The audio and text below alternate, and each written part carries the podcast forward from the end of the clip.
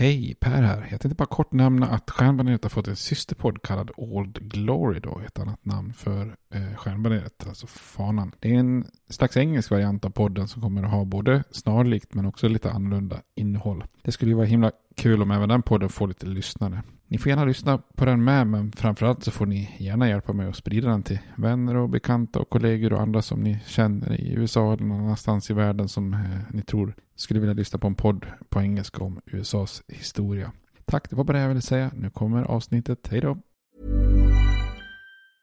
I'm Sandra, and I'm just the professional your small business was looking for. But you didn't hire me because you didn't use LinkedIn jobs. LinkedIn has professionals you can't find anywhere else, including those who aren't actively looking for a new job but might be open to the perfect role, like me.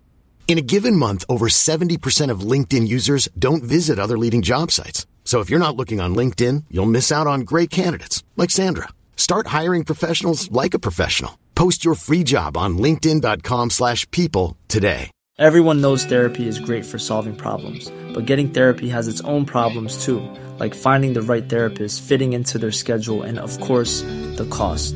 Well, BetterHelp can solve those problems. It's totally online and built around your schedule. It's surprisingly affordable too. Connect with a credentialed therapist by phone, video, or online chat, all from the comfort of your home. Visit betterhelp.com to learn more and save 10% on your first month. That's BetterHelp, H E L P. Burrow's furniture is built for the way you live. From ensuring easy assembly and disassembly to honoring highly requested new colors for their award-winning seating, they always have their customers in mind. Their modular seating is made out of durable materials to last and grow with you. And with Burrow, you always get fast, free shipping. Get up to 60% off during Burrow's Memorial Day sale at burrow.com slash ACAST. That's burrow.com slash ACAST. burrow.com slash ACAST.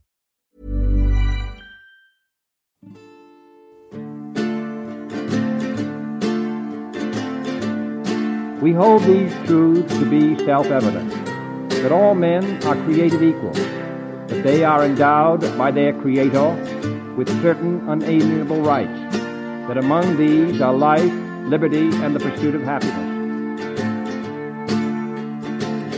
Now we are engaged in a great civil war, testing that government of the people, by the people, for the people, shall not perish from the earth. And so, my fellow Americans, ask not what your country can do for you. Ask what you can do for your country. I have a dream. My four little children will one day live in a nation where they will not be judged by the color of their skin, but by the content of their character. Mr. Gorbachev, tear down this wall. I did not have sexual relations with that woman, Miss Lewinsky. Hej och välkommen till Stjärnbaneret, en podcast om USAs historia med mig Per Fjärdingby. Eh, vi har ju kommit igenom de senaste två avsnitten eh, den här rekonstruktionseran som eh, inträffar efter inbördeskriget. Och då börjar vi gå in till ett nytt kapitel i USAs historia. Titta på den tiden som är efter 1877 då. Och framåt mot sekelskiftet. Eh, och jag tänkte vi skulle idag börja med att titta på vad som händer i södern efter den här kompromissen 1877. Sen kommer vi att vända blickarna västerut. kommer bli en hel del västern plus eh, en hel del industrialisering och immigration i norr då. Men om vi börjar och vänder blicken eh, söderut då så tror jag att det är en, ja, men det är en viktig historia att förstå. Om man vill till exempel förstå förutsättningarna för medborgarrättsrörelsen på 1950 och 60-talet. Det tror jag ju är en historia som många svenskar ändå känner till med Martin Luther King och I have a dream-talet och den kampen som, eh, som råder där med, med eh, skolsegregation och annat. Och, eh, men jag, jag tror inte alls så många riktigt har bilden för sig exakt hur, hur hårt segregerat södern egentligen var. Och det är också en liten sån här sak som kanske många inte tänker på. Men det uppstår ju också ett väldigt glapp här på i princip hundra år som, som måste också kunna förklaras. För om, de flesta vet att slavarna befriades efter inbördeskriget. Och då kan man ju fundera sig, ja men hur kommer det sig då att man, alltså deras kommande generationer måste ta upp kampen igen då för sina rättigheter hundra år senare. Om de faktiskt vart befriade efter, efter slaveriet. Eller efter inbördeskriget då. Eh, så att det är lite grann där vi tar vid och ser hur, hur kommer den här södern att se ut. Det som uppstår efter eh, rekonstruktionen då. Och vi pratade i förra avsnittet om just den här kompromissen 1877 då. Alltså det var det här kaotiska presidentvalet året innan. Eh, där man då till slut via olika förhandlingar i kongressen då eh, väljer att ge segern till republikanen Rutherford B. Hayes. Men i utbyte så drar han helt enkelt tillbaka de federala trupperna från södern. Och man kan väl sammanfatta lite grann med att man i norr har lite grann tappat orken för att strida mot södern. Och, och i takt med industrialisering och ekonomiska svårigheter på 1870-talet så, så, så vänder man blickarna lite an, i andra riktningar och sen så lämnar man egentligen afroamerikanerna i södern till sitt eget öde till slut. Men om vi börjar med då, hur ser den här nya södern ut då? Alltså hur ser det ut i södern efter kompromissen 1877? Eh, man kan säga att makten då har ju helt hamnat i händerna på det demokratiska partiet. Eh, som då innehar de flesta guvernörsposter, lagstiftande församlingar, domstolar eh, runt om i södern då. Och då har ju lite grann makten återigen hamnat i en elit i södern då. Och man har fått det man kallar för home rule. Eller man kallar det för att man har redeemed the South. Och eh, på många platser är det ju egentligen exakt samma elit som, som fanns där innan inbördeskriget. Alltså de här eh, forna rika plantageägarna. Men det uppstår ju också lite grann av en ny elit här som representerar lite handelsmän, industrier och järnvägar och finansiella institutioner då. Men oavsett så kan man säga att de som styr södern efter 1877 brukar kallas just för redeemers eller bourbons. Och oavsett var de kommer till makten så gör de här demokratiska eliterna i södern i princip samma sak. Man ser till att man genast börjar sänka skatterna, man drar in spenderingen på allmänna skolor och liknande och minskar byråkratin i, i, i delstaterna. Då. Eh, och i söder vid den här tiden så börjar vissa prata om the new south. Alltså vissa tidningar, vissa affärsmän, eh, bland vissa politiker. De manar helt enkelt på varandra och ser till att ja, men nu måste södern också industrialiseras precis som nordstaterna. Då. Eh, och innan inbördeskriget så, så har man kanske i södern sett på ord som utveckling eller framsteg eller teknik som i princip som skällsord. Alltså man har kritiserat den här industrialiseringen i norr och det man kallar för löneslaveriet. Då. Men nu är det vissa röster som faktiskt hör, höjs då för att man vill se just framsteg och utveckling av södern mot någon form av industrialisering. Då. Att man till och med säger så här, men nu ska vi, vi ska bli bättre än nordstaterna här. Då. Man kan säga att man vill out-yankee the yankees på något vis. Men den här tanken grusar, grusas ganska rejält för att eh, eh faktum är att den här nya södern i, i väldigt stor eh, utsträckning liknar ju den gamla södern, the old south. Och naturligtvis finns det vissa undantag. Alltså ett av dem till exempel som är tydligt är väl Birmingham i Alabama. Den staden där, där det skapas en hel del stora järn och stålindustrier. Då. Och även Chattanooga, när staden växer fram. Eh, som en stad med ganska mycket tyngre industrier. Då. Och på vissa platser uppstår också textilindustrier. Så att man liksom inte behöver skeppa bomullen norrut eller internationellt. Utan kan producera färdigvaror även i, i södern. Då. Eh, ett annat undantag är också att det uppstår en hel del tobaksindustrier rökning blir helt enkelt sjukt populärt efter inbördeskriget. Och cigaretter blir en sån riktig första masskonsumtionsprodukt i, i USA. Och det finns en känd ikon faktiskt inom tobaksbranschen och det är James Buchanan. Alltså då ska vi inte blanda ihop honom med den gamla presidenten James Buchanan som satt innan Lincoln där precis eh, innan inbördeskriget. Utan det här är då en, eh, en affärsman inom tobaksindustrin här från North Carolina. Han brukar kallas just för The Duke of North Carolina eller kort och gott bara James Buck Buchanan. Och han investerar då i en massa maskiner som rullar cigaretter. Och istället för att en arbetare till exempel kan rulla 2000 cigaretter om dagen så kan en sån här maskin kanske rulla uppåt en 100 000 cigaretter om dagen då. Dessutom så är han smart inför bättre tajta förpackningar där han också liksom bifogar bilder av kändisar och atleter. och alltså det klassiska SIG-paket. Liksom. Och det blir ett bra marknadsföringstrick. Så att eh, det här, hans, hans en utökade utbud möter den här ökade efterfrågan och han blir enormt förmögen då. Och eh, efter han, hans död då så går vissa av de här pengarna till att grunda just det här ganska kända Duke University i North Carolina då, som är uppkallat efter honom då, The Duke of North Carolina. Men den här lilla industrialiseringen som sker eh, gör att många befriade slavar faktiskt migrerar till de här städerna för jobb. Eh, i, I städer så känner man sig mer fri och mer säker tillsammans med andra afroamerikaner. Så att runt 20% av afroamerikanerna i södern bor i städer år 1900 vid sekelskiftet. Och man brukar ofta prata om den här stora migrationen till nordstaterna som kommer senare. Men detta är alltså en första liksom, migration till städerna i södern först. Då. Men industrialiseringen kommer inte alls igång i södern på samma sätt som resten av landet. Och, eh, alltså 1870, 80, 90-talen, det är ju en enorm industrialisering i nordstaterna som vi kommer att prata om här i framtida avsnitt. Eh, men i södern förblir liksom eh, i mångt och mycket ett slags jordbrukssamhälle. Eh, år 1890 så är södern fortfarande väldigt ruralt, alltså bara 10% av befolkningen bor i urbana områden då jämfört med motsvarande siffra i nordstaterna då 50%.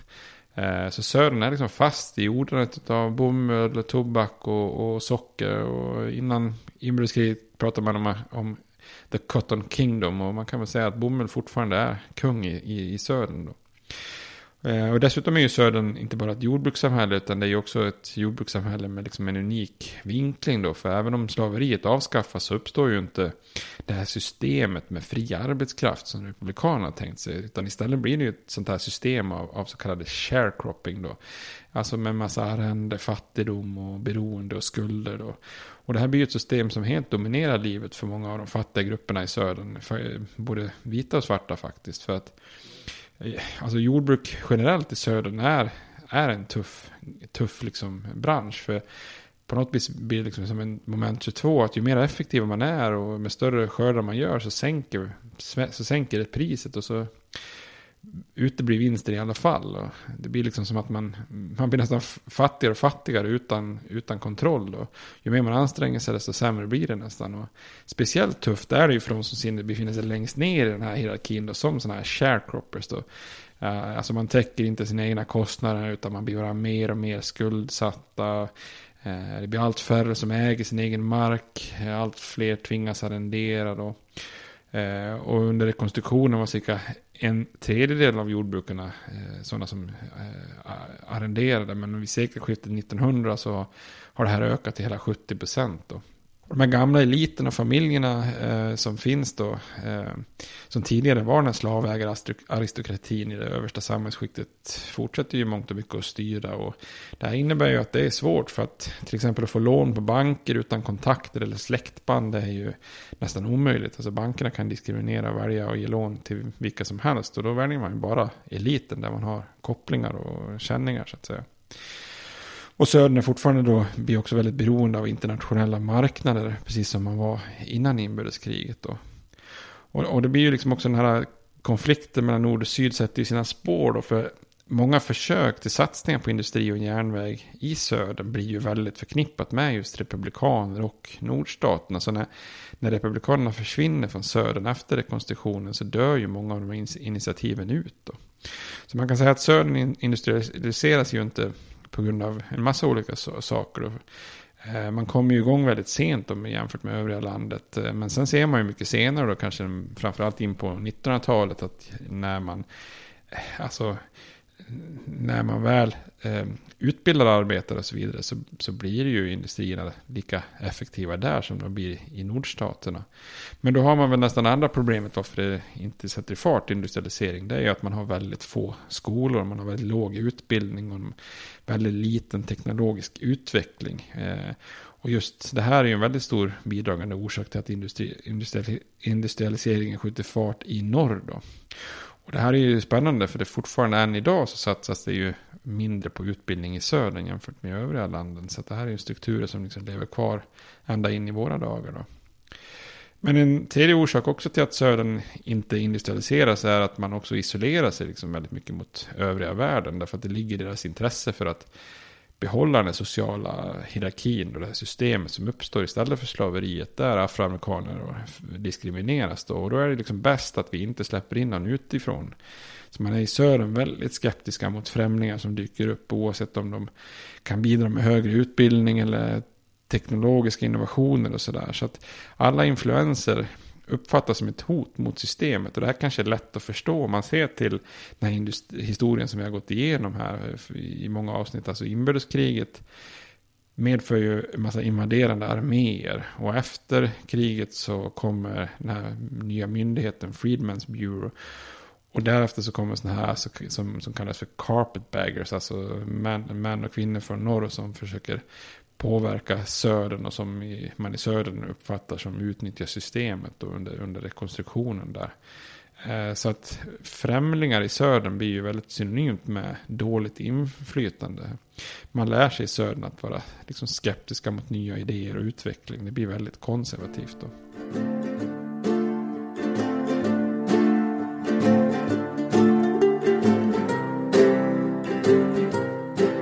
Tittar man då på livet för de här befriade slavarna eh, efter rekonstruktionen så, så, så tas deras rättigheter ifrån dem en efter en då. Eh, det börjar ju egentligen med de ekonomiska rättigheterna, alltså att man fastnar i ett sånt här system av, av sharecropping utan möjlighet att äga sin egen mark. Eh, man eh, straffas och tvingas till tvångsarbete, man hamnar i skulder, man, man liksom fastnar precis i princip nästan på samma sätt som med slaveriet. Då. Och efter att man mist sina ekonomiska rättigheter så då börjar man ju också mista sina politiska rättigheter. Eh, politiskt har ju afroamerikaner gjort vissa framsteg som vi såg under rekonstruktionen. Men efter den här kompromissen 1877 så faller de här rättigheterna. För de här eh, rekonstruktionsstyrena kontrollerades ju av, av republika, republikanerna då. Eh, men de här nya styrena eh, kontrolleras ju av demokraterna då med, med vita män i spetsen. Och det är ju ingenting som hände så här liksom helt plötsligt 1877. Det är en, som en långsam process. Men under många år, under många år så finns det faktiskt kvar då eh, afroamerikaner som röstar och, och väljs till och med in på 1880 och 90-talet. Trots att de här federala trupperna dragits tillbaka då. Men successivt så, så, så tappar man ju mark då. Eh, och en bidragande orsak till det är att eliten känner sig hotad i södern då. Bland annat av den så kallade populistiska rörelsen som uppstår i USA och kritiserar samhället. Vi kommer att prata mer om de här populistiska rörelserna senare då. Men i södern finns det då många sådana här populister som menar att fattiga svarta och fattiga vita borde ju kämpa tillsammans. Alltså kan man bara lägga bort sina rasfördomar så kan man kanske uppnå ekonomiska fördelar för båda grupperna. Eh, och när det här blir ju då en motrörelse. För, och när de här populisterna inte når de framgångarna man vill i södern så skiftar man strategi. Man inser att man kanske kan utnyttja raskonflikten istället. Att man satsar medvetet på fattiga vita ska få det bättre först. Och genom att då samarbeta med den rika vita eliten så, så, så sätter man rasen först och kan utnyttja liksom, rädslan där. Eh, så populism börjar rikta sig allt mer till enbart vita och blir väldigt rasistiskt då. Egentligen både mot, både mot afroamerikaner, judar och, och katoliker och så vidare. Man utnyttjar den här rasismen som sitter så djupt rotad i södern då. Eh, och motsvarigheten från eliten då, att man känner, när man känner hotet från den här populismen så så, så köper man det här. Därför att det är bättre att man kanske satsar, tycker om då, helhjärtat på, på vit makt för alla vita snarare då. Än, än, än att liksom riskera att, att få med afroamerikaners rättigheter i det hela. Då. Och då börjar man dra åt tumskruvarna här kring, kring till exempel röst, rösträtten då. Man ser att nej, men vi kan inte ha afroamerikaner som röstar här i södern. Ehm, och det här gör man på många olika sätt, väldigt kreativt. I början ägnar man sig liksom åt, ofta åt rent valfusk. Alltså man, man tar bort röstsedlar eller lägger i extra. Eh, och de här extra rösterna ibland på så här tunna papper, det blir liksom lite pinsamt. För det finns det fler röster än det finns röstberättigade i distrikt och så vidare. Ehm, eller så ger man helt enkelt inte hjälp till de som inte kan läsa när man röstar och så vidare. Men just de här valfusken kan ju lätt bli kritiserade. Så då börjar man istället med konstitutionella reformer. det börjar egentligen 1890 i Mississippi. Där man, eh, när man röstar igenom en lag som säger att för att få rösta så måste man vara läskunnig och man måste kunna tolka konstitutionen på ett sätt som är tillfredsställande för den som tar emot rösten eller som registrerar det som väljare. Och här, det här ligger ju liksom då nyckeln i vad är tillfredsställande. Eh, så om en valförrättare ser en afroamerikansk väljare så börjar man helt plötsligt grilla de här med frågor kring konstitutionen. Och om svaren då inte är så att säga tillfredsställande, ja då får man inte rösta. Då. Så det blir ju oerhört subjektivt såklart. Alltså det finns ju exempel på lärda afroamerikaner som kanske nästan kan konstitutionen innan och utan. Men till slut ställer man så mycket frågor så att, och tolkar det så mycket så att då kan man ändå neka personen från att rösta. Då. Och den här typen av lagar sprids över hela södern på 1890-talet.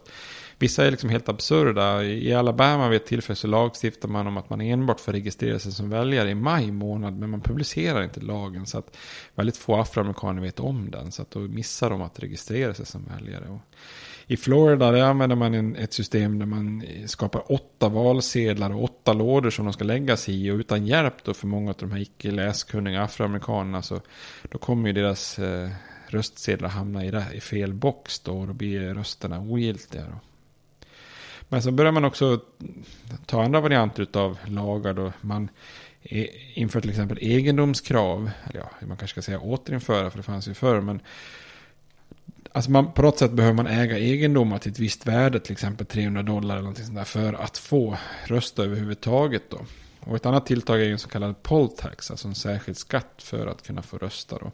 Och det här tar ju bort rösträtten liksom både för fattiga vita och för, för afroamerikaner. Men eftersom det framförallt är afroamerikaner som är fattiga, fattiga då, som man vill åt så är det ju mest de som drabbas. Då.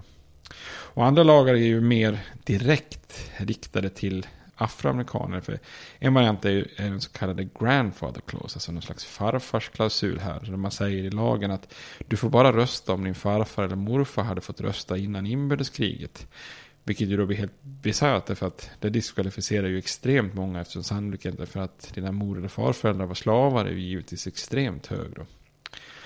Eh, så man, man, går egentligen helt enkelt runt det här femtonde tillägget i konstitutionen. För det, det garanterade ju rösträtten eh, oavsett ras, hudfärg eller om det tidigare varit slaveri. Då.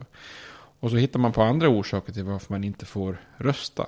Och egentligen är ju de här orsakerna i södern, i södern detsamma som just ras, hudfärg och, och tidigare tjänstgöring som slav. Men, men, men inte riktigt då ut, uttryckligen. Så man kan säga att man bryter inte mot konstitutionen bokstavligt talat. Men man följer ju garanterat inte dess andemening överhuvudtaget då.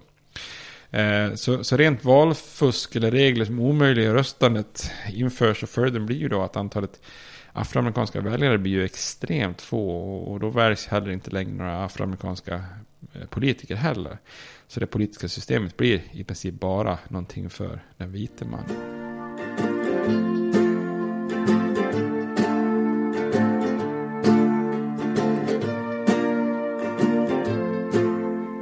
Och då har vi kollat lite grann på både ekonomisk och politisk diskriminering. Och som ett litet brev på posten så kommer ju också social diskriminering då.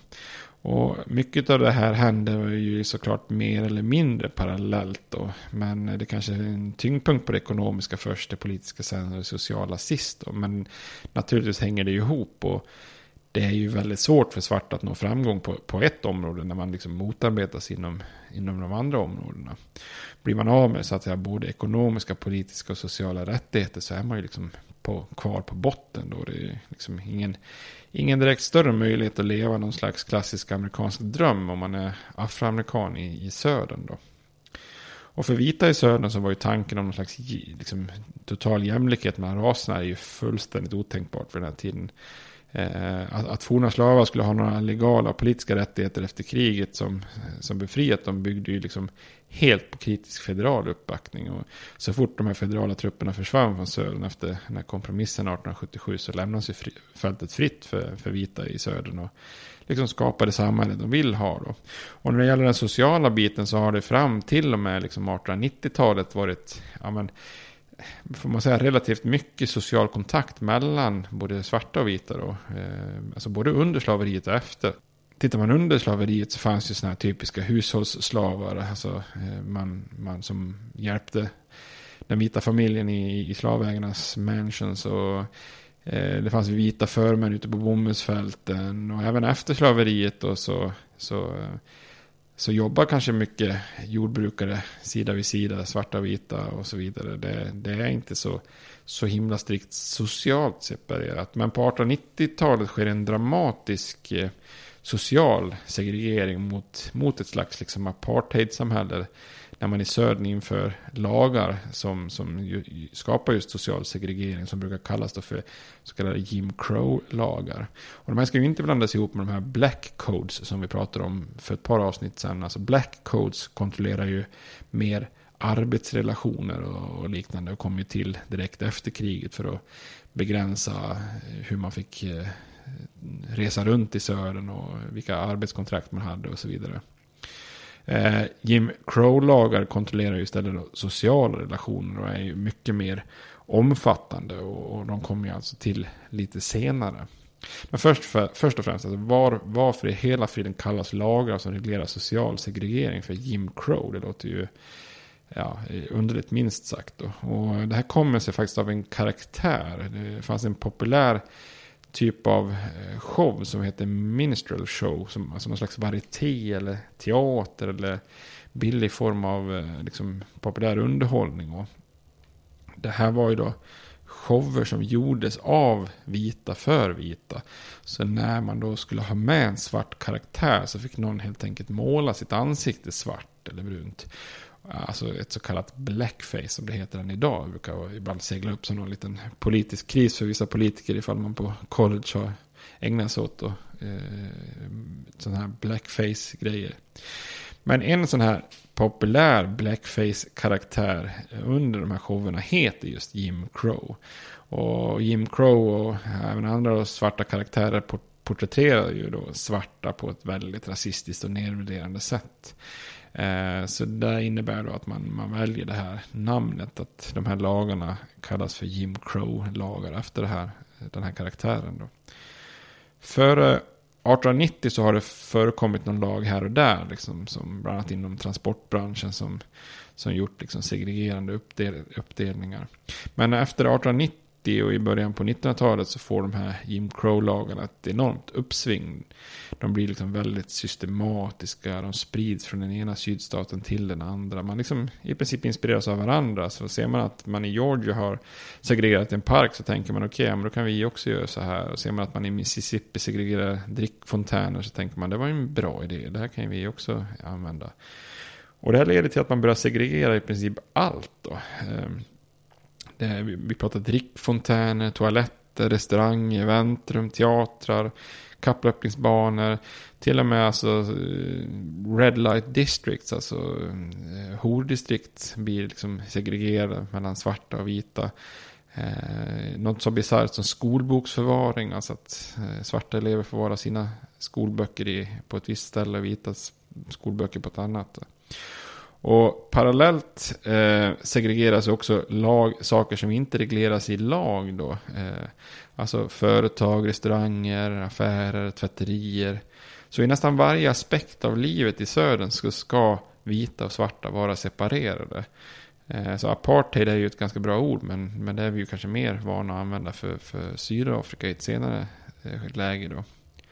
Och naturligtvis görs det ju försök att ifrågasätta de här lagarna. Eh, men där kommer man ingen vart. För i ett antal viktiga domar så väljer högsta domstolen då, den federala högsta domstolen, att faktiskt stödja alla de här Jim Crow-lagarna. Eh, och den vita makten i södern får liksom uppbackning av den högsta rättsliga instansen i landet. Då. Och det här började 1882. Då förklarade högsta domstolen att de här Ku Klux Klan-lagarna är ogiltiga. De som infördes för att slå till mot Ku Klux Klan. Så då öppnar man liksom upp möjligheten att, att ägna sig åt den typen av verksamhet. Året efter slår man ner på den här Civil Rights Act. Eh, som egentligen, och det här gör egentligen det 14 tillägget i konstitutionen om medborgerliga rättigheter lite urvattnat. Då. För den tolkningen som man gör i högsta domstolen är att man anser att det 14 tillägget eh, Eh, ska ju hindra delstater från att diskriminera människor på grund av ras. Men den här restriktionen gäller då inte privata organisationer och individer. Så om man tittar på delstaten Mississippi eller delstaten Alabama så, så kan inte de diskriminera. Men, men ägare av restauranger och bussbolag och så vidare, skolor i samma delstat kan, kan ägna sig åt diskriminering. Men det här följs sen ett antal år senare då av den här klassiska domen 1896 som kallas för Plessy vs. Ferguson.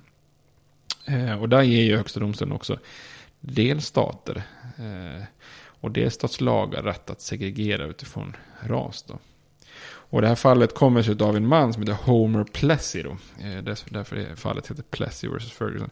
Eh, Homer Plessy är en man av så kallade mixed race. Han är en åttondels svart eller afroamerikan då.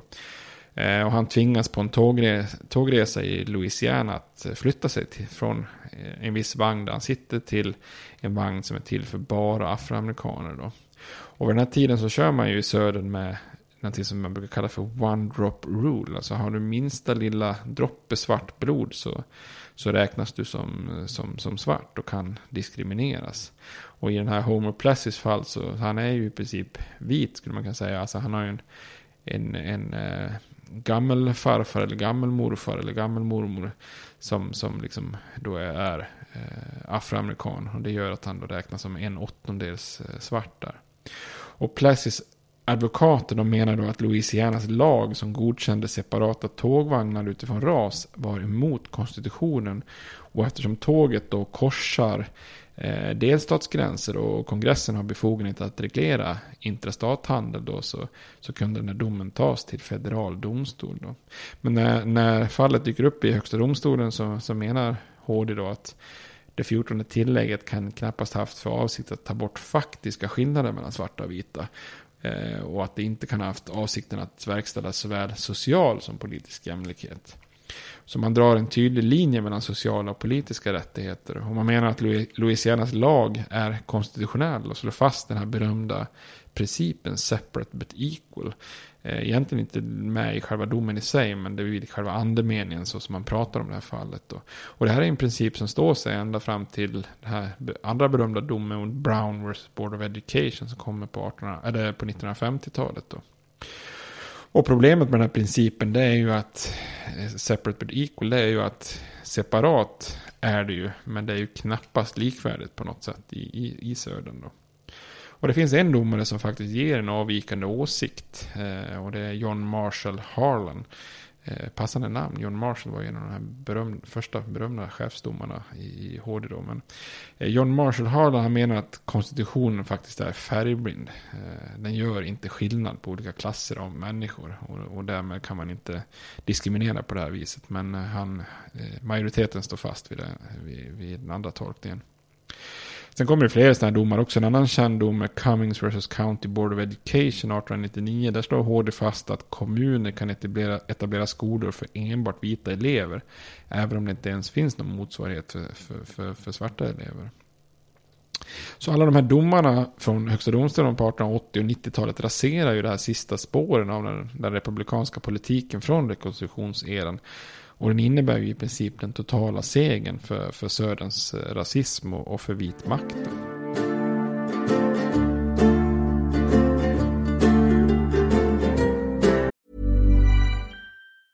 A lot can happen in the next three years. Like a chatbot may be your new best friend. But what won't change? Needing health insurance. United Healthcare Tri Term Medical Plans are available for these changing times Underwritten by Golden Rule Insurance Company, they offer budget-friendly, flexible coverage for people who are in between jobs or missed open enrollment. The plans last nearly three years in some states, with access to a nationwide network of doctors and hospitals. So for whatever tomorrow brings, United Healthcare Tri-Term Medical Plans may be for you. Learn more at uh1.com.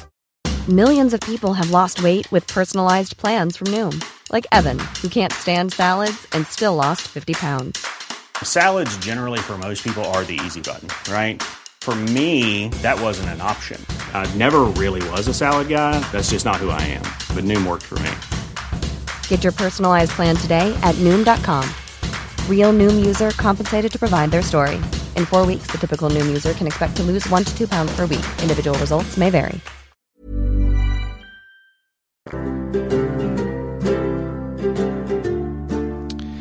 Den här utbredda rasismen i södern får också stöd från andra håll. Då, för ungefär samtidigt som den här utvecklingen sker i södern så uppstår också det som man brukar kalla för vetenskaplig rasism. Alltså tidigare har ju många i norr haft uppfattningen om att visst, afroamerikaner kan vara lite barnsliga och hjälplösa och vi behöver åka till söderut för att hjälpa dem.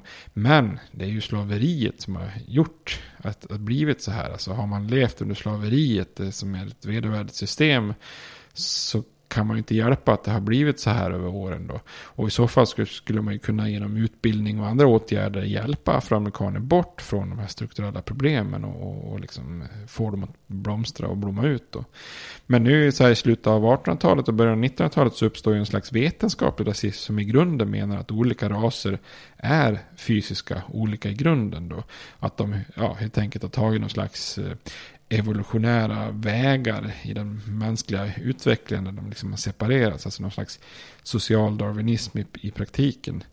Och, eh, och de här tankarna kommer ju inte från vem som helst utan de kommer ju från högre lärda och fina lärosäten och högt skattade professorer och vetenskapsmän. Då. Eh, dessutom finns det ju en internationell forskning kring det här. Eh, och det här är ju någonting som, jag menar, det präglar ju hela tidsåldern och leder ju sen tyvärr fram till en massa grymma saker även i Europa då. Och inte minst i Sverige ska vi kanske vara försiktiga att döma andra. Eh, vi hade ju trots allt första statliga rasbiologiska institut, institutet i, i Sverige. Det var väl på ja, nu ska jag vara osäker, men det var väl på 1920-talet. och jag, jag tror väl att det ligger i Uppsala, men så att man, får, man ska inte kasta sten i glashus då. Men eh, de här tankarna kring, kring liksom rasfrågan får ju tyvärr ett väldigt stort genomslag. Och det gäller ju både i nordstaterna och i sydstaterna, överallt i USA. Då. Och det ökar ju rasismen i hela USA. Så här får ju liksom södern ganska mycket vatten på sin kvarn då. Och den här rashierarkiska samhället i, i södern får ju också uppbackning av en annan rörelse som växer sig stark vid den här tiden. Och det är en slags rörelse som i söder vill påvisa eh, anor från eh, anglosaxare. Eh, och hur ska man sammanfatta det? Ja, men, alltså man tänker sig att vita protestanter i USA härstammar från England då, och att man då har anor från de här germanska anglosaxiska stammarna som fanns i England efter att romarna lämnade och innan normanderna anlände. Ja, det är ju sjukt, sjukt förenklat men eh, det är så man tänker då att den här eh, man har ett anglosaxiskt arv i, i USA då, de, de vita protestanterna. Och då menar man att anglosaxar är naturliga demokrater. Alltså det finns i deras blod liksom. Medan då afroamerikaner med sitt vilda afrikanska ursprung inte är naturliga demokrater. Så det blir någon slags liksom, herrefolksdemokrati-tanke här. att ja, men vissa, vissa är helt enkelt födda att leda och andra är födda att ledas. Då. Och särskilt i södern så drar man väldigt mycket paralleller till den här engelska riddartiden här från anglosaxiska eran. Och, eh, och då drar man ju naturligtvis en direkt parallell till de här ny, nyligen ädla konfedererade generalerna som, eh, som Robert Lee och Thomas Jackson och, och de här. Och de här eh, generalerna höjs till skyarna som, liksom som hjältar tagna från eh, en roman av eh, Sir Walter Scott och som Ivanhoe eller något liknande. Då. Och det är ju under den här perioden som, som det här Lost Cause, den här myten om Sörens förlust får sin, liksom, sin rejäla uppsving här. Vi drog den här parallellen till Borta med vinden där i, i något avsnitt om inbördeskriget. Där man just pratar om det här med nobla riddare och herrar så att säga. Eh, och den filmen kom ju på i, liksom i början av 1900-talet. Och, och det är ju under den här perioden, liksom runt sekelskiftet, eh, 18-1900, som det är då man reser upp flest statyer efter inbördeskriget i södern. Det är ju inte direkt efter kriget som man hyllar sina hjältar, utan det kommer ju lite senare då. Så nu börjar det liksom komma böcker där slaveriet beskrivs med nostalgi som någonting som, hade varit, som var bra och som civiliserade slavarna för sitt eget bästa. Eh, och den här rasvetenskapen då, och hyllningen av, av vita protestanter förstärker ju bara den här sociala segregeringen. Och, och, och, och det motiverar ju då att man berövar afroamerikaner från alla sina ekonomiska och politiska och sociala rättigheter.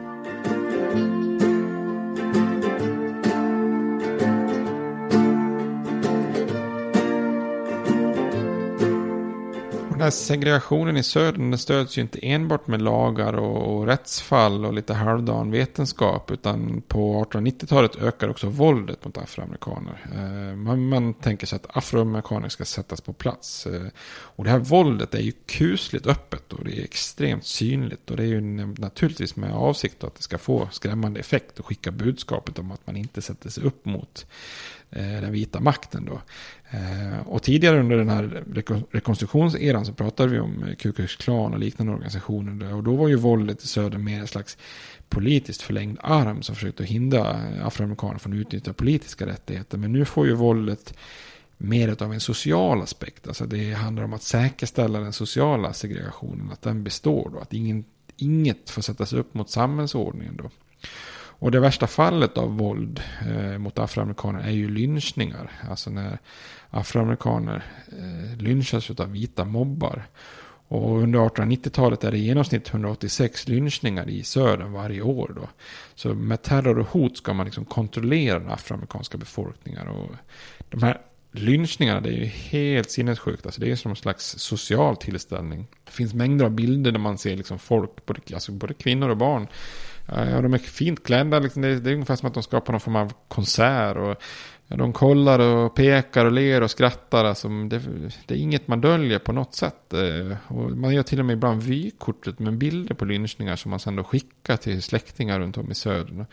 Det är liksom helt bisarrt. Det, det finns fort, på, på internet idag kan man gå ut och söka. Eh, om ni, har, om ni, om ni inte ja, man ska ju inte göra det om man inte Eh, gillar den här typen av eh, våldsamma bilder. Men tycker man det, det är intressant så, eh, så sök på lynchningar. Liksom, så får man ju upp hur mycket bilder som helst. Och då ser man ju liksom verkligen hur, vilken konstig social tillställning det är.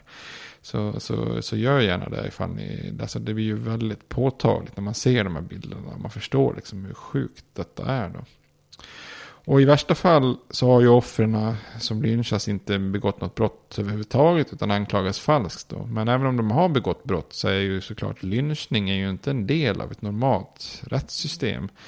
Men alla som deltog i de här lynchningarna så ser ju sitt agerande som någon slags legal variant av, av, eh, av, av lagefterlevnad. Eh, så det här betyder ju att, att liksom folk eller mobbar tar saken i egna händer. Man hämtar anklagade svarta män och, och hänger dem i, i närmsta träd.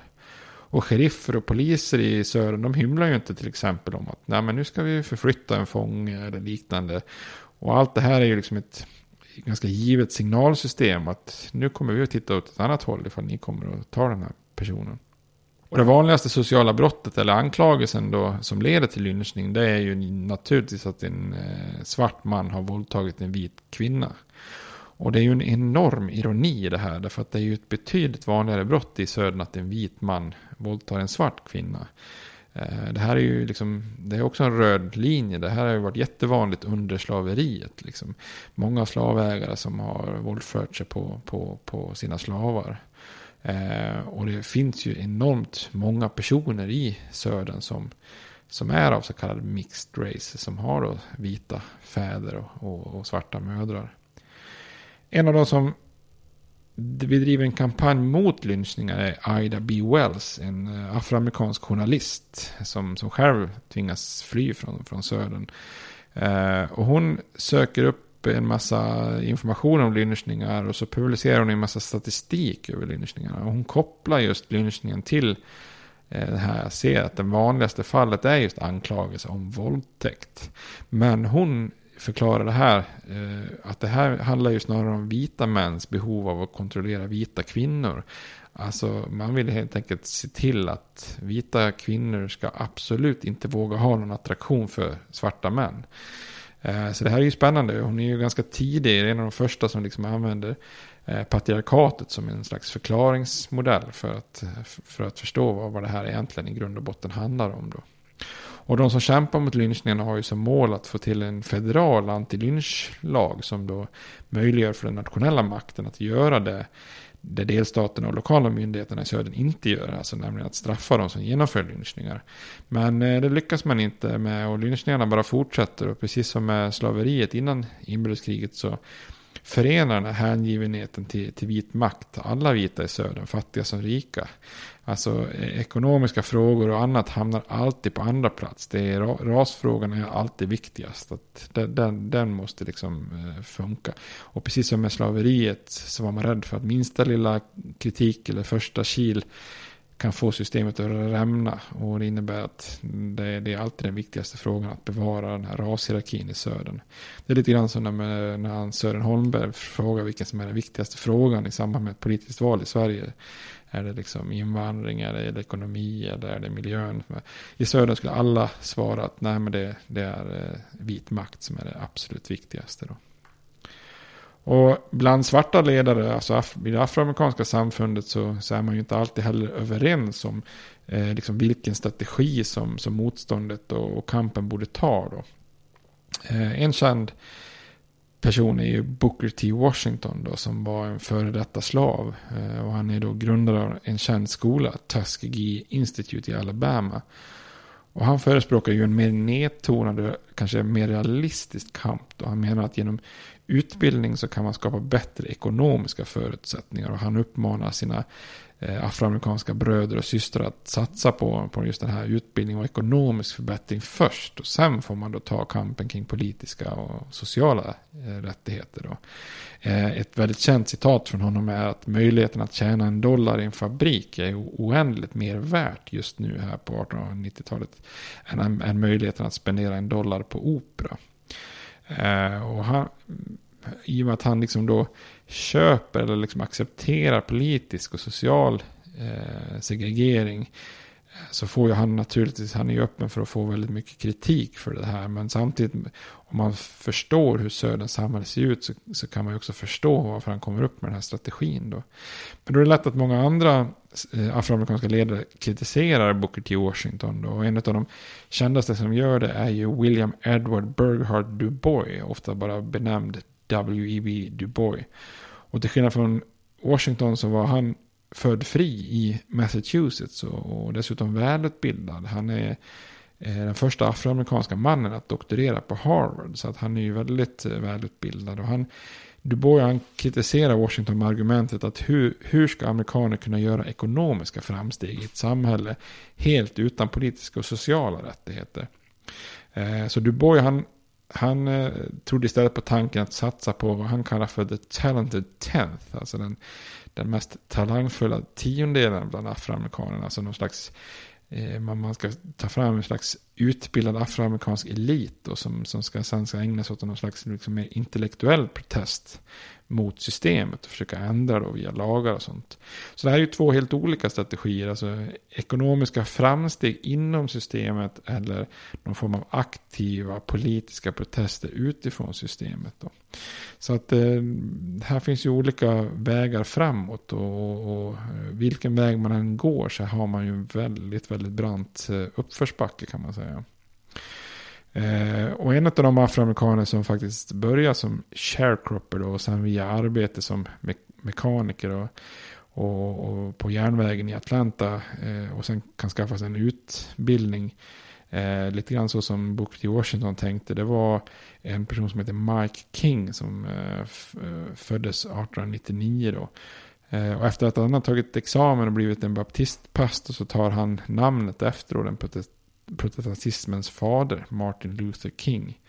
Eh, och när medborgarrättsrörelsen äntligen började få framgång på 1850 och 60-talet så är det faktiskt Mike Kings son då, Martin Luther King Jr. som står i centrum. Men då har vi kommit in till en annan historia som vi får ta när vi kommer in på 1900-talet.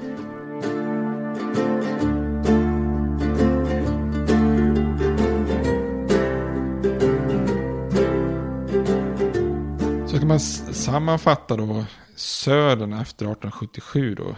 Det som oftast brukar kallas för den nya södern. Men som egentligen är extremt likt den gamla södern. Eh, så utvecklas ju det till ett, ja, men ett väldigt djupt segregerat rasistiskt samhälle som sitter fast i sin bomulls och tobaksproduktion precis som tidigare. Eh, och som inte alls utvecklas på samma sätt som övriga landet när det industrialiseras. Och det är en stor ironi i det här. Alltså man, man lyckas i södern eh, inte ta in så mycket idéer om industrialisering och tekniska framsteg som i övriga landet. Däremot lyckas man ju i princip nästan exportera sin rasism då i många fall till övriga delen av landet. Just via den här vetenskapliga rasismen. Och att man misslyckas med den här ekonomiska utvecklingen har ju jättemånga olika faktorer. Alltså det är, dels är ju mycket förstört efter inbördeskriget, det är en brist på kapital, man har få städer, få skolor, hög analfabetism då. Eh, per capita inkomst i södern är ungefär hälften av genomsnittet i nordstaterna då. Och man har ju också den här enorma rädslan för att överhuvudtaget ta in utomstående hjälp då, för att man är rädd för att det stör samhällsordningen då. Eh, och det som gör södern extremt speciellt är den här strukturella och genomgående eh, rasismen då. Och det är lustigt där, vi har, efter inbördeskriget så får vi de här 13, 14 och 15 tillägget i konstitutionen då. Eh, alltså som avskaffar slaveriet, som ger afroamerikaner medborgarskap och som ger dem rösträtt. Att med, när vi kommer fram till sekelskiftet eh, 1900 så hade man ju då i södern funnit vägar runt samtliga och, och mer eller mindre gjort de här konstitutionella tilläggen helt värdelösa. Då. Eh, så börjar det liksom med trettonde tillägget som gör slavarna till fria. Men så uppstår det här sharecropping med massa arrendeskulder, straffarbete och arbetsregler i de här black codes.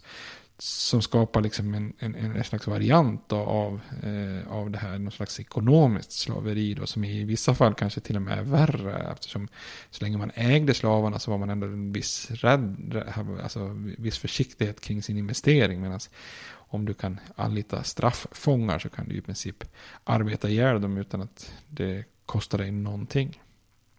Sen kommer 14 tillägget som ger de forna slavarna medborgarskap. Men, men då uppstår alla de här Jim Crow-lagarna som är, då är stödda av eh, högsta domstolen. Eh, som gör det här medborgarskapet lite grann till ett skämt i södern. De är väldigt strikt social segregering.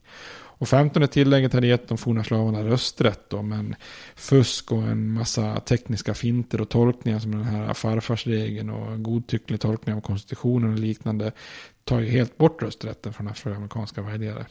Och i, sam i samtliga fall så backas hela det här samhällssystemet upp då av våld från Ku Klux Klan och allmänna lynchningar. Så man kan säga så här, afroamerikaner är i princip helt eh, rättslösa då. Så för att sammanfatta egentligen både rekonstruktionen och den nya södern efter eh, 1877 års kompromiss så kan man säga att slavarna befriades ju från sina individuella ägare och förtryckare. Men man blir egentligen på något vis kollektivt återförslavade igen av samhället i stort. Eh, och södern blir något slags lite så marginaliserat samhälle i, i USA. Ett samhälle i samhälle som, som mest ägnar sig åt att romantisera över sin egen historia då, och dra massa paralleller till riddarideal.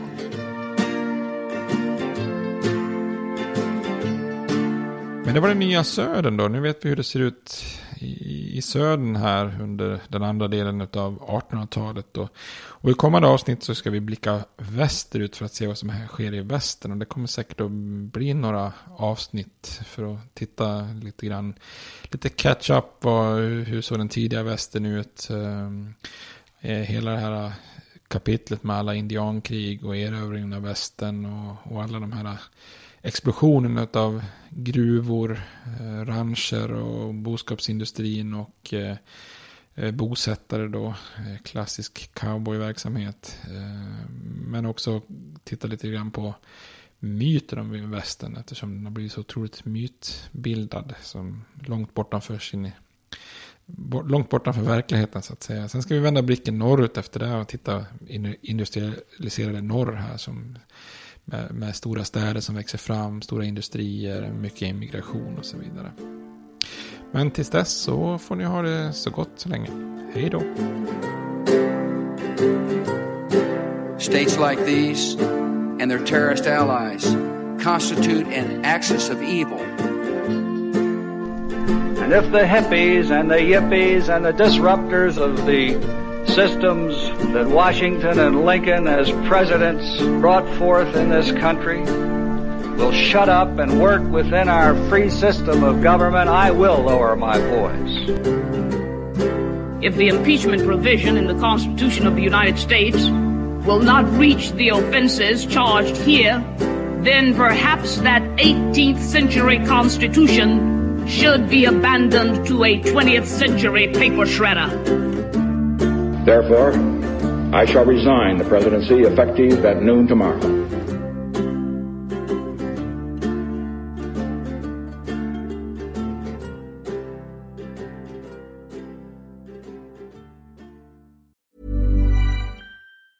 Planning for your next trip? Elevate your travel style with Quince. Quince has all the jet setting essentials you'll want for your next getaway, like European linen, premium luggage options, buttery soft Italian leather bags, and so much more.